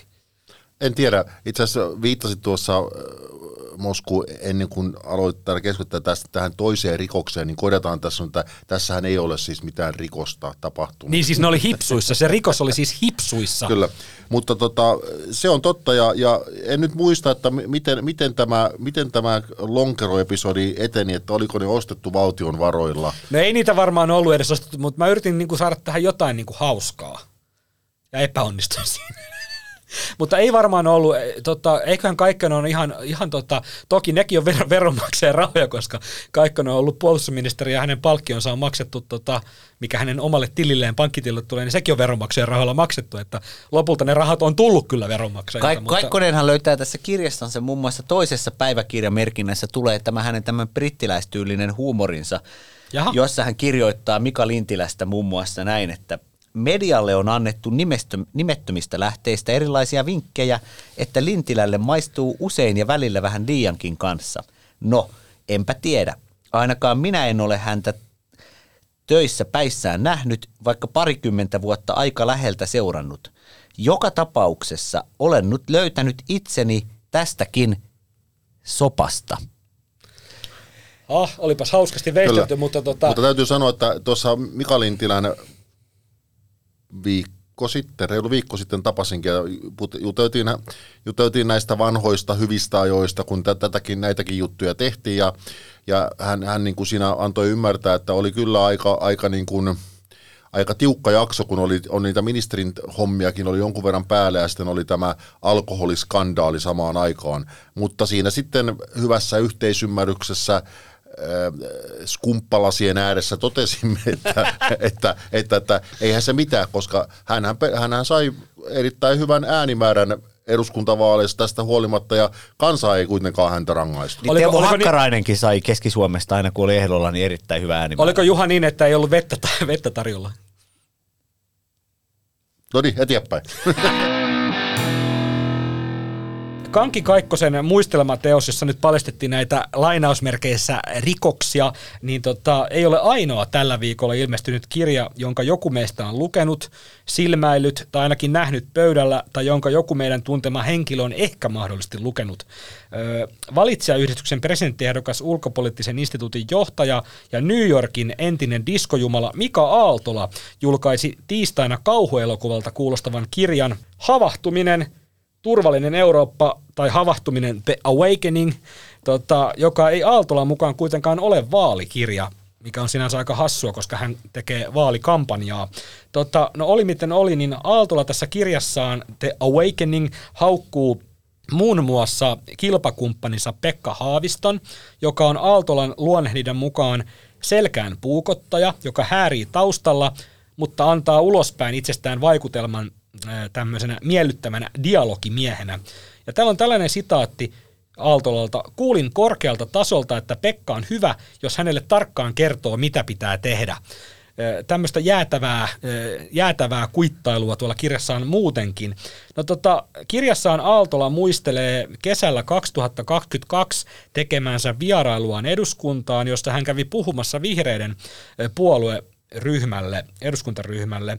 Aaltolan mukaan hänen puheensa ei ollut miellyttänyt eduskunnassa Haavistoa, ja hän kirjoittaa siitä näin, ha, Aaltola siis. Sain jälkeenpäin ulkoministeri Pekka Haavistolta moitteita ja paheksuntaa puheeni sisällöstä vastentahtoisesti asialle laitetun välikäden kautta. Esitykseni oli kuulemma liian jyrkkä, NATO-mielinen. Okei, tämä oli siis Aaltolan muistikuva tästä vierailusta eduskunnassa. No, vihreiden kansanedustaja ja eduskuntaryhmän ensimmäinen varapuheenjohtaja Saara Hyrkkö sanoi x muistavansa kyseisen tilaisuuden hyvin. Hyrkön mukaan yksi puheenvuoro oli erottautunut joukosta. Nyt puhuu sitten, tämä sitaatti on Hyrköltä. Ei jyrkillä linjoillaan, vaan tyhjyydellään. Olin odottanut tutkimuslaitoksen johtajalta edes jotakin sisällöllistä antia hallituspuolueelle NATO-päätöksen äärellä. Muistaakseni pyysin antamaan siitä palautettakin. Näin Hyrkkö luonnehti Aaltolan tota, puheenvuoroa, eli se oli kumissut tyhjyyttään. Tota, mitä te Late ja Juha ajattelette tästä, että nyt, nyt Aaltolan tämä Havahtuminen The Awakening kirja, joka ei ole siis vaalikirja, mutta jossa hän haukkuu ki- kilpakumppaninsa, niin mitä, mitä, mihin, mihin tota Aaltola pyrkii täällä? Totta kai ö, pönkittämään omaa asemansa presidenttipelissä. Vai onko tässä jotain muuta taustalla? Aaltolan ainoa ongelma tässä presidenttipelissä on se, että hän on mielipidemittauksissa ainakin yhden maalisuoran verran Aleksander Stuppia ja Pekka Haavistoa perässä ja päästäksensä edes elätelleksensä edes jonkinlaista toivetta siitä, että hän voisi toiselle kierrokselle yltää muutaman kuukauden pidettävässä, päästä pidettävässä vaalissa, niin se edellyttää hyökkäystä. Ja Aaltola on sen verran älykäs kaveri, että tämä tämmöinen suora tikarinpisto Pekka Haaviston kylkeen, tämä ilmaus siitä, että et, et Pekka on hyvä mies, kun, kun Joku kertoo joku kertoo, mitä tehdään, niin se on tässä politiikan maailmassa, se on aika, se on aika tyly.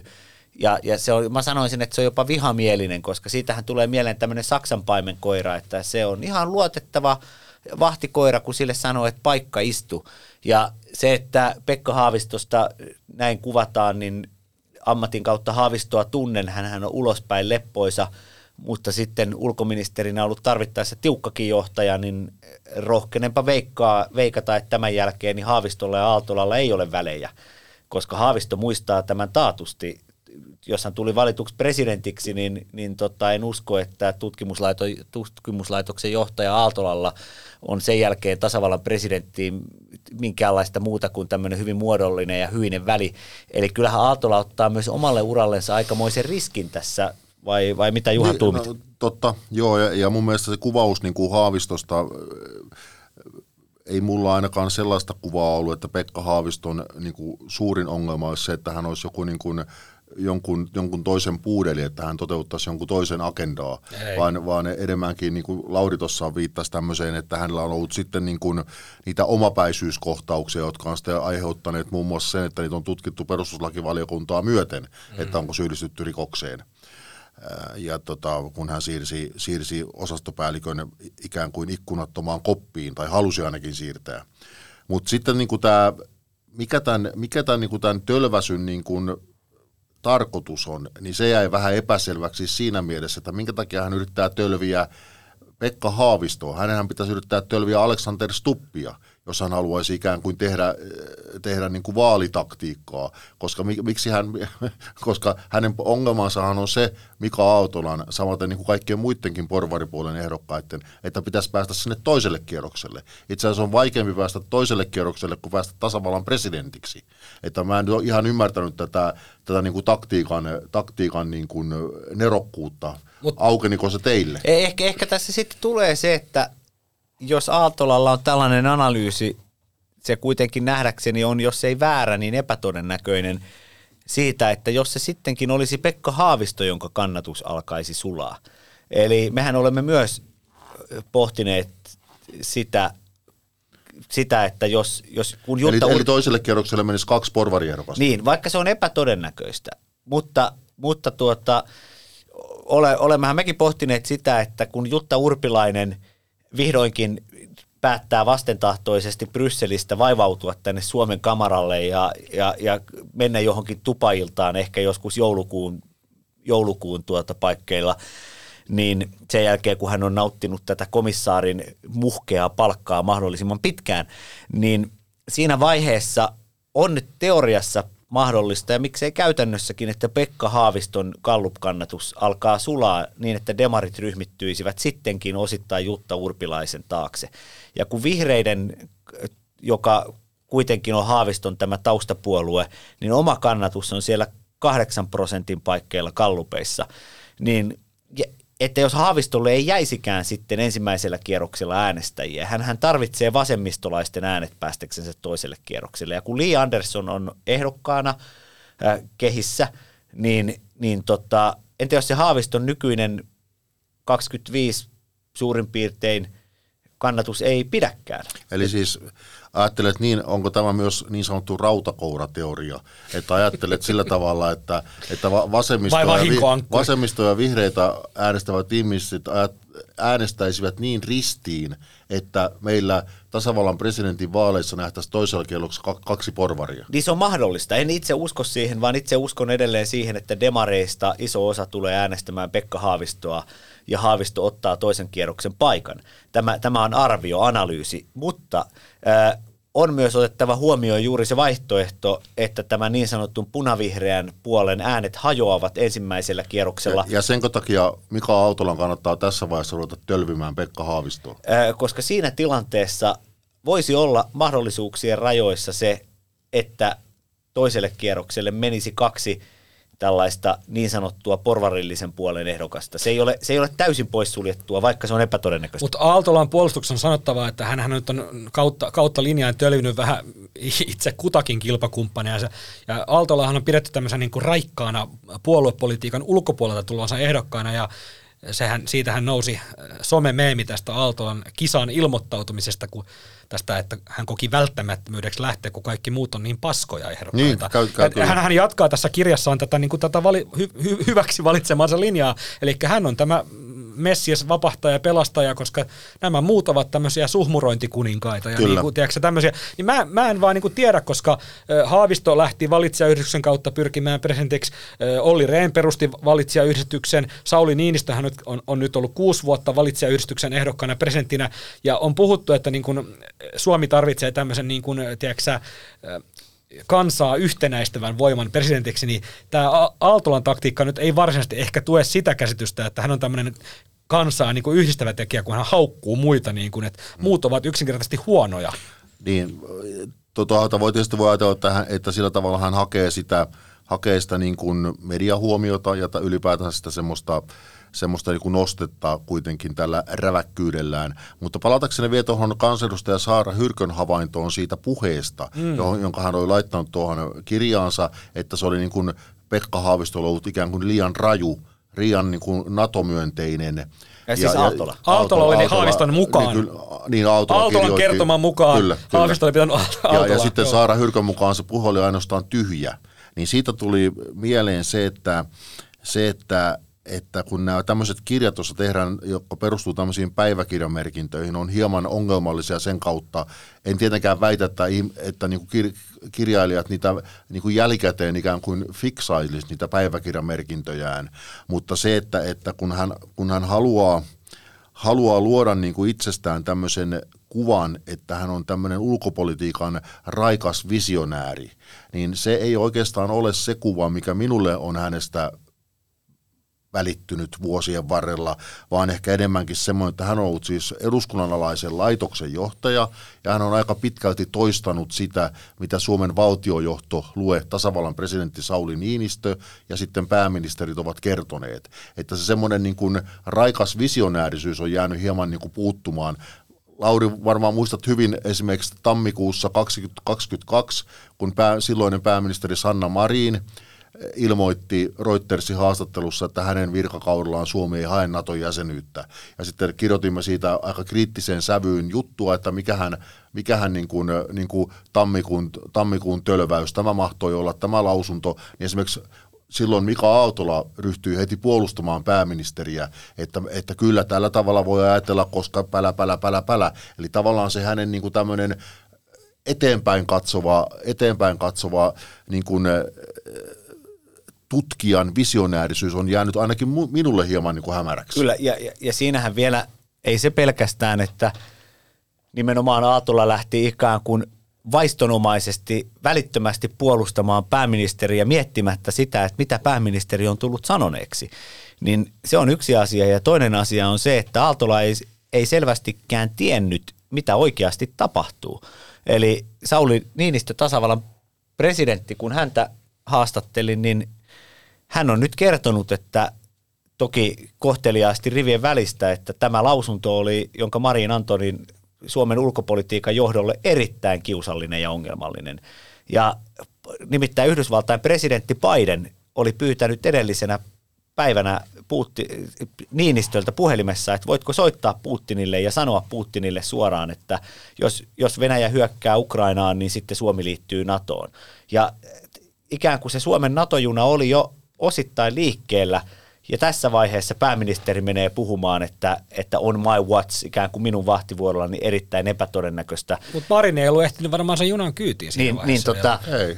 niin, niin kyllähän jos Aaltola on ulkopolitiikan ammattilainen, niin hänen olisi pitänyt hahmottaa tämä. Ja väitän, että hän on saattanut hahmottaakin, mutta koska hän on ajatellut, että hänen pitää aina olla pääministerin ja presidentin linjalla, sanovat nämä mitä tahansa, niin hän sitten heti riesi antaa lausunto, että tässä ei ole mitään ja, ja, ja tota, sitten siinä muistaakseni saimme vähän Mikalta mekin sitten rivien välistä, Kyllä. että ei tarvita jotain kielipoliiseja tai muita, tai, tai oliko kilpailevan aviisin tämmöinen kaunis terveisiä vaan näille kielipoliiseille.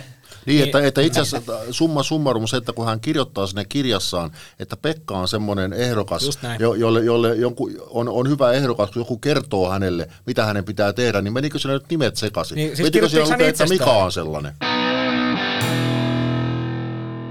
Otetaan loppuun muutamat viikon vikkelät vielä. Vuonna 2012 presidentiksi valittu Sauli Niinistö alensi ensitöikseen presidentin verotonta palkkiota 160 000 eurosta 126 000 euroon. No, silläkin rahalla pärjäilee presidenttinä ihan kivasti, kun on asunto, auto ja linna työn puolesta. Älä unohda valaistusta, joka on mainittu siinä laissa. Kyllä, valaistus ja myös varmasti taulut. Ja juokseviin kuluihin annetaan ö, aika lailla kohtuullista Pakastin viikkorahaa. täynnä Dr. Öktker-pitsoja. Kyllä, just näin. No nyt kuitenkin on käynyt niin, että Petteri Orpon hallitus aikoo korottaa presidentin verottoman palkkion takaisin 160 000 euroon. Late Juha, johtuuko tämä nyt inflaatiosta vai siitä, että kokoomuksen presidenttiehdokkaana on Orpon hyvä ystävä Alexander Stubb, johon ei ole liitetty ainakaan mielikuvatasolla tällaista Niinistön kaltaista äärimmäistä nuukuutta? Niin, en- en tiedä, enkä oletan, että kuitenkaan tämä, tämä, kun viitattiin tässä aikaisemmin keskustelussa tähän kesän tapahtumiin, jossa Antti Häkkänen yritti tätä ohimarssia ja Alexander Stubb oli tietysti Petteri Orpon ehdokas ja, ja koska kokoomus oli myös kartuttanut, että kuka näistä ehdokkaista parhaiten pärjää tässä kisassa, eli Alexander Stubb. Mm. Niin en usko, että kuitenkaan ehtona Alexander Stubbin ehdokkuulle on ollut tämä palkkion nostaminen. Että tuota, Tai ehkä se- palauttaminen tai niin sanottu pa- normaalitasolle. Kyllä, mutta itse asiassa, jos, jos nyt olen oikein ymmärtänyt, niin eh, siis koska se on lakiin perustuva asia, niin siellä laissahan lukee nyt se alempi summa, eli 126 000 euroa, eikö näin? Kyllä. Eli nythän pitää kuitenkin lakia muuttaa. Kyllä. Ei se ole mikään, että se pompsahtaa automaattisesti takaisin sinne, vaan hallitus haluaa nyt aktiivisesti muuttaa tämän palkkion isommaksi. Kyllä. Ja varmasti on epäilemättä niin, kun miettii näitä tuota, vaikkapa tehtävään pyrkivien henkilöiden, kuten EU-komissaari Jutta Urpilaisen palkkatasoa, niin tota, tämä ehkä antaa osviittaa sille, että minkä takia tämä presidenttiyden palkkataso pitää hilata ylemmäs. Ää, totta, kai on, totta kai on niin, että presidentinkin pitää voida ostaa nämä vaatteet, mutta presidenttiydessä unohtuu helposti se, että presidentin hän ei tarvitse toisin kuin pääministerin, kuten Iltalehtikin on kertonut, niin äh, kaupassa käydä. Äh, Tai ostaa vaatteita välttämättä. at- ateriat, ja, ateriat ja kuljetukset ja ympärivuorokautinen seura turvamiehistä ja naisista tulee luontaisetuna. Ja sitten on tämä henkilökohtainen tehtävästä tuleva viranhoitopalkkio, Joka on veroton. jo, niin, jolloin, jolloin itse asiassa kun Ostovoima on sinänsä aika hyvä jo kun, nyt. kun, se on, kun se on veroton, niin Suomen marginaali veroasteillakin voidaan suoraan sanoa, että 120 tonnia verottomana niin vastaa 200 000 euroa ää, palkkausta ja sitten se 160 000 euroa vastaa jo 300 000 euron, euron tota, sellaista verollista palkkatasoa. Ja et ei se presidentin homma nyt niin kauhean alipalkattu ole, ja eihän siihen presidentiksi oikeasti rahan takia kukaan pyri. Et kyllähän tämä kuka tahansa tulee valituksi, niin kohtaa sitten esimerkiksi Iltalehdeltä sen kysymyksen, että, että teetkö kuten Sauli Niinistö ja talkoisiin osallistumisen hengessä alennat omaa palkkiotasi. Ja kyllähän se julkinen paine kansalaisten tasolta on aika suuri, että jonkinlainen nipsaus siitä tarvitsee tehdä tai lahjoitus hyvän tekeväisyyteen. Olisitko sä Lauri siis valmis toimimaan Suomen tasavallan presidenttinä kuusi vuotta ilmaiseksi? Ymmärsikö mä nyt oikein? Täytyy sanoa näin, että vaikka moneen uskon pystyväni, niin ehkä vain vaatimattomuutta. Nyt on sen verran jo pumpattu ilmaa tässäkin lähetyksessä näihin renkaisiin. No siksi mä että- yritin vähän puukottaa että, niitä. että, että, ehkä rakas Marko Oskari, joudun näissä olosuhteissa Kieltäytymään ehdokkuudesta. kieltäytymään ehdokkuudesta, vaikka koen, että isänmaa Va- kutsuu. Kyllä, ja vaikka paljon kysyjiä on paljon ollut. Mutta tästä tulee pari asiaa mieleen, että se, että, että niin kuin itse asiassa ei ole kysytty vielä hallitukselta, eikä erittäin nuukalta valtiovarainministeri Riikka Purralta, että miksi hallitus haluaa aktiivisesti nyt nostaa tämän palkkion. Hallitushan olisi voinut jättää sen lain entiselleen, eli seuraava presidentti olisi astunut niillä ehdoilla sitten, tota, niin, niin, mitkä siellä laissa lukee. Öö, no sitten toinen asia on, se tuli vaan mieleen Kekkonen. Kekkonenhan sanoi, että, että jos muistatte vielä, te muistatte, mutta meillä on kuitenkin niin nuoria kuulijoita, että tuota, eivät kaikki varmasti muista. Urho Kekkosta oli aikanaan Suomen presidentti. Niin mä oon ollut siis kolme vuotta, kun Kekkonen on kuollut. Kyllä. Niin, Mutta, mutta, me ti- tietää sen tota, Kekkonen hiihti, Kekkonen kalasti, nyt on Kekkonen riisuttu alas. Kyllä, Juisen kappale, joo, just näin. Mutta siis Kekkonenhan sanoi nimenomaan niin, että, että ainoa asia, mistä päivisin tietää olevansa tasavallan presidentti, se, presidentti on se, että ei ole ikinä omaa rahaa eikä omia avaimia. Joten se kertoo kyllä sen, että tasavallan presidentinhän ei tarvitse hirveästi omaa rahaa käyttöön. Hyvä Juha, hyvin sanottu. Sä oot tänään ihan liekeissä. Mennään seuraavan viikon vikkelään. Ulkoministeri Elina Valtonen antoi haastattelun venäläisille huijareille, jotka esiintyvät afrikkalaisina diplomaatteina. No näinhän voi käydä kenelle tahansa meistä. Kyllä.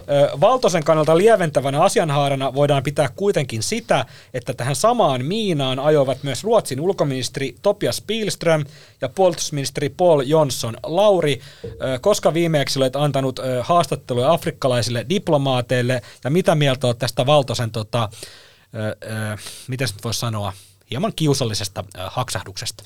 Niin on, tämä Afrikka-korttihan on, on tuota nyt selvästi jollakin tapaa politiikassa vähän kuuma peruna, kun muistetaan se, että afrikkalaiset hakkerit olivat tuota, murtautuneet tässäkin lähetyksessä mainitun Alepa Lonkero Mikan puhelimeen ja lähetelle. Väit, väitetysti. Lintilä itsehän arveli näin. Kyllä, kyllä. Niin. Niin tota, ikinä en ole mitään ottanut. Niin, niin tota, nyt sitten Valtonen on, on selvästi afrikkalaisten kanssa, kanssa vähän vaikeuksissa ja tota, Jotka oli siis venäläisiä. Niin. Ja, ja tota, mä mietin vaan tätä murretta, että jos me ajatellaan venäjän kieltä, sitten me ajatellaan svahilia, niin tota, miten sitten kielinaisena tunnettu Elina ei ole tunnistanut sitä, että nyt tässä on joku, joku tota haudattuna tähän. Niin ja sitä paitsi kyllähän tässä ki- kieltämättä vähän se herää, herää se kysymys siitä, että ku- kuitenkin näiden, näiden ministereiden, eivät he toki kun ollaan Suomessa niin, niin, niin täysin tavoittamattomia ole haastatteluille, että usein saadaan kommenttiakin hyvin nopeasti keneltä tahansa, mutta silti jotenkin se, että kyllä, kyllä niin kuin, jos on vaikka nyt ulkoministerin pidempi haastattelu, niin kyllähän käsittääkseni hän ei kuitenkaan itse niitä haastatteluja sovi. Että kyllä sillä jonkinlainen niin kuin porras ikään kuin on ennen sitä ministerin haastattelua. Että sikäli herättää hieman kysymyksiä tämä, että, että mitenkä tämmöinen tämmöinen niin kuin huijarikaksikko, tunnettu sellainen, on ikään kuin livahtanut sitten läpi. Joo, Sehän- niin siis mä katsoin sitä tiedotus, tiedotustilaisuutta, missä Valtonen joutui kommentoimaan tätä asiaa, varmaan toivoi siinä hetkessä olevansa jossain muualla, ainakin ajatuksen tasolla, mutta kommentoi sitä, että ehkä hänelle tässä on käsittämätöntä, kä- käsittämättömäntä se, että hänen kiireiseen aikatauluun on saatu ujutettua tämä kyseinen haastattelu. Niin se oli niinku, ehkä Valtonen eli, yritti eli, löytää tästä vähän eli, huumoria eli, Nyt ministeri yritti selvästi löytää tällaisen pelastusrenkaan, että ikään kuin minun aikatauluni on niin kiireinen, että sinne ylipäätänsä on armon lahjana mahtunut joku almupalainen medialle. Ehkä siinä, oli vähän, Rehelli- ehkä siinä oli vähän piikkiä tuonne kabinetin suuntaan, että Rehellisyys- voisi vähän katsoa tarkemmin. Rehellisyyden nimissä kuitenkin tästä suhteellisen läheltä suomalaisten ulkoministereiden työskentelyä seuranneena koronassa ja NATO-hakemusprosessissa ja Krimin miehityksen jälkeen, niin kyllä niin Erkki Tuomio ja äh, kuin sitten, kuin sitten Pekka Haavisto kuin Timo Soini, niin kyllä he kaikki ovat halutessansa siitä aivan tupaten täyteen kiireisestä kalenteristansa medialle halutessansa aikaa löytäneet. Kyllä. Meillähän on siis pitkät perinteet ul- ulkoministerin tämmöisestä niin kuin tietoturvan tämmöisestä niin kuin valppaiden tasosta. Muistatteko, mitä sähköpostia Erkki Tuomioja käytti ulkoministeri Oho? Erkki, Erkki Tuomio, että hotmail.com.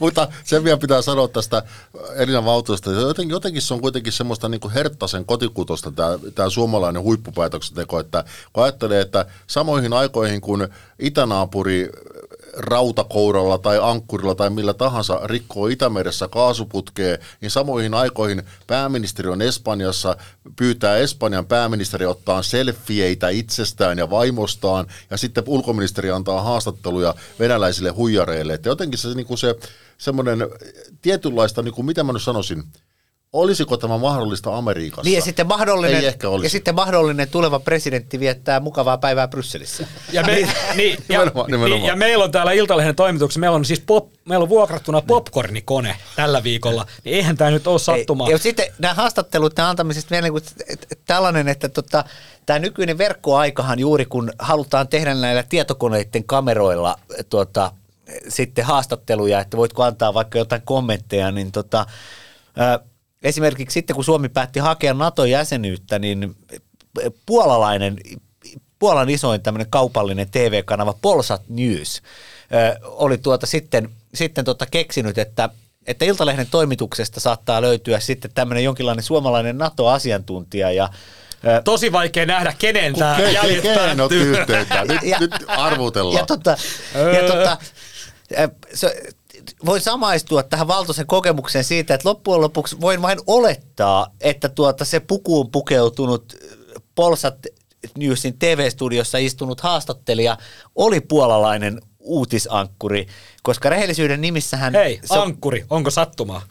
Ei ole sattumaa. on, on, on kohtuullisen vaikea tietää, kuka se ihminen siellä on. Et yhtä hyvinhän se olisi saattanut olla vaikkapa tuota TV-koomikko, joka haluaa tehdä suomalaisesta mediasta tuota, esittää, miten hölmöjä he, he ovat.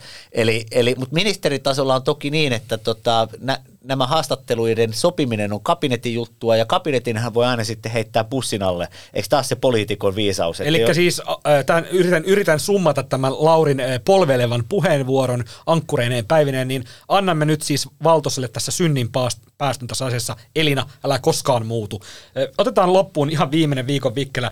Entisen pääministerin Sanna Marinen entinen erityisavustaja, entinen puheenkirjoittaja ja nykyinen yhtiökumppani nykyinen puheenkirjoittaja Tuulia Pitkänen valittaa uusimmassa Eeva-lehdessä, että isot mediat eivät tehneet hänestä nimitysuutisen lisäksi tällaista henkilöhaastattelua, vaikka näin on Pitkäsen mukaan toimittu ö, miespuolisten erityisavustajan kohdalla.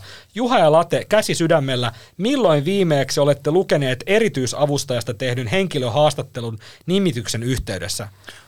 Ottamatta muuten kantaa tähän, tähän Tuulia Pitkäsen lausuntoon, niin totean vain, että olen lukenut Henrik Haapajärven haastattelun Lapuan Sanomista. Ehkä hän viittasi siihen. Joo, ta- tammikuussa 2020 tosiaan Lapuan Sanomat teki lapualaistaustaisesta Henrik Haapäyrästä oman kylän pojasta tämmöisen, eh, onko sitten henkilöhaastattelu, mutta en ole ihan varma, että mikä Pitkäsen kirjoissa on iso media, mutta itse pidän Lapuan Sanomia kuitenkin kohtalaisen pienenä mediana. No tässähän nyt tullaan sitten siihen, että ihan rehellisesti – Ei niitä juttuja tehdä. Mä, mä, olen, mä, olen, mä, mä olen nyt olla niinku kohtuullisen kyllästynyt tähän tota, tarinaan, jota Tuulia Pitkänen ja Sanna Marin selittää Suomesta tuonne maailmalle. Mä sanon tämän nyt ihan suoraan. Erityisavustajan tärkein tehtävä on politiikassa, mistä kaikkein menestyneimmät erityisavustajat tunnetaan. Heidän tehtävänsä ei ole näkyä. Oikeasti hyvä erityisavustaja ei kaipaa itsellensä ensimmäistäkään haastattelua. Hän on se ministerin aseenkantaja, joka ottaa ne luodit vastaan ja, ja tota, pelastaa, hoitaa, järjestää. Ja hänen paras kiitoksensa on se, että ministeri ja puolue menestyvät. Jos hän itse näkyy jossain, silloin hän on väärässä tehtävässä. Jos hän kuvittelee, että hänestä pitäisi tehdä haastatteluja, hänen pitäisi olla politiikassa ehdokkaana. Ja, ja tota, ikävä kyllä – en voi välttyä siltä ajatukselta, että Sanna Marin ja hänen yhtiökumppaninsa Tuuli ja Pitkänen ö, ovat nyt jollain tapaa tuota sokaistuneet tästä kansainvälisestä huomiosta, ja koska nimittäin ö, kun olen tässä lukenut sitä, miten, on, miten vaikkapa Britanniassa brittipoliitikot ja Sanna Marinia seuranneet ihmiset ovat suhtautuneet Marinin tähän uuteen uraan, jossa Tuulia Pitkänen on mukana yhtiökumppanina, niin he ovat päivitelleet sitä, että niin, että se Sanna Marin joutui, joutui seksismin uhriksi Suomessa. Että kaikki nämä kritiikit esimerkiksi vaikkapa hänen pääministeritoimiansa kohtaan kuten kaikkien pääministereiden toimia kohtaan, niin ne olivat vain seksismiä. Ja, ja nyt sitten Tuulia pitkästä, kun sanon, että Tuulia, ää, et ole tehtäviesi tasalla, jos ajattelet, että erityisavustajasta pitäisi tehdä haastatteluja. Se ei ole koskaan ollut politiikassa erityisavustajan tavoite. Niin, niin tota, tämäkin on nyt sitten varmaan pelkkää seksismiä ja johtuu siitä, että Tuulia Pitkänen on kyllä koulutettu, osaava ja kaikki kunnia hänen CVllensä – jota hän mainostaa lehtihaastattelussa, niin hän on nainen. Ja, ja tiesin, että astuin Miinaan. Minä hänen saisi miehenä, mies oletettuna, minä en saisi enää kritisoida yhtään naista koko elämässäni, koska se kaikki on seksismiä. Tämähän on se Marinin ja pitkä se ajatus. Joo, mutta siis Tähän, fa- fakta, tähän on mm, nyt kyllä hyvä päättää. Joo, e, kyllä nyt on veti niin hiljaiseksi tämä puheenvuoro, mutta siis fakta on se, että, että ei me esimerkiksi Iltalehdessä, niin ei me kyllä, ei tyypillisesti eikä perinteisesti ole tehty erityisavustajista heidän nimityksensä hetkellä henkilöhaastatteluja.